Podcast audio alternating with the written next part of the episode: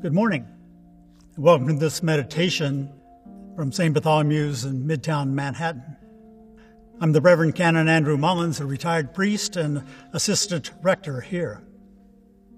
During this time of anxiety and isolation, I hope you will find solace and comfort in the beauty of this sacred space.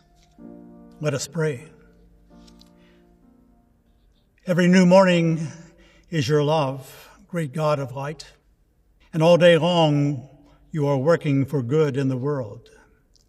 Stir up in us desire to serve you, to live peacefully with creation, and to devote each day to your Savior, our Son, and ever loving God, Jesus Christ. Amen. A reading from the Gospel of Mark. Six days later, Jesus took with him Peter, James, and John and led them up to a high mountain apart by themselves.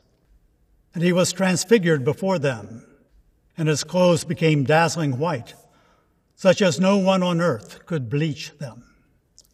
And there appeared to them Elijah and Moses, who were talking with Jesus. Then Peter said to Jesus, Rabbi, it is good for us to be here. Let us make three dwellings one for you, one for Moses, and one for Elijah. He did not know what to say, for they were terrified. Then a cloud overshadowed them, and from the cloud came a voice This is my Son, the Beloved. Listen to him. And suddenly, when they looked around, they saw no one with them anymore but only Jesus. This familiar scripture is portrayed with mosaic tile so beautifully above our altar here at St. Bartholomew's. Peter and James and John, Elijah and Moses, and Jesus in the center. The Transfiguration, a high point in the New Testament, as we see Jesus talking with Moses, a symbol of the law, and Elijah, the great prophet. And Peter is overwhelmed with fear. And he makes a token suggestion that is so, so human to do something. Let's build three booths. But from the cloud came a voice This is my beloved Son. Listen to him. And suddenly it all changed, and they saw only Jesus all changed in an instant. Now, I don't know about you, but for me, life seems to have changed in an instant. From a high point of abundance back to the basic question of survival.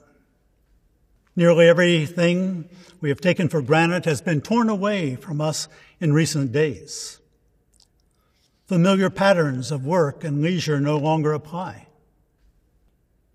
and may actually put us or others at risk. Normal human exchange now comes with warnings and safety protocols, even within our own families and homes. And we know that we are not anywhere near the end of this pandemic.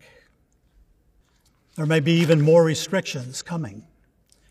And as this cloud has covered us, we need to open our hearts and hear the voice this is my beloved Son.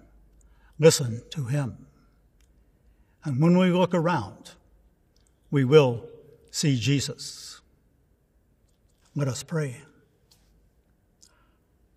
O God, you have given us the good news of your abounding love in your Son, Jesus Christ.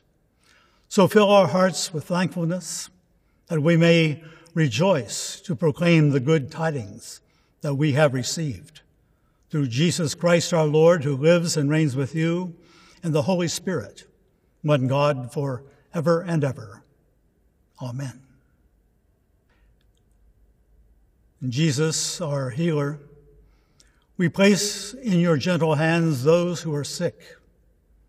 Ease their pain and heal the damage done to them in body, mind, or spirit. Be present to them through the support of friends and in the care of doctors and nurses. and fill them with the warmth of your love, now and always. Amen. And now, as our Savior Christ hath taught us, we are bold to say, Our Father, who art in heaven, hallowed be thy name. Thy kingdom come, thy will be done, on earth as it is in heaven. Give us this day our daily bread, and forgive us our trespasses, as we forgive those who trespass against us. And lead us not into temptation, but deliver us from evil. For thine is the kingdom, the power, and the glory, forever and ever. Amen. Now may the peace of God, which passes all understanding, keep your hearts and minds in the knowledge and love of God and of His Son, Jesus Christ our Lord. The blessing of God Almighty, the Father, the Son, and the Holy Spirit be amongst you and remain with you always. Amen.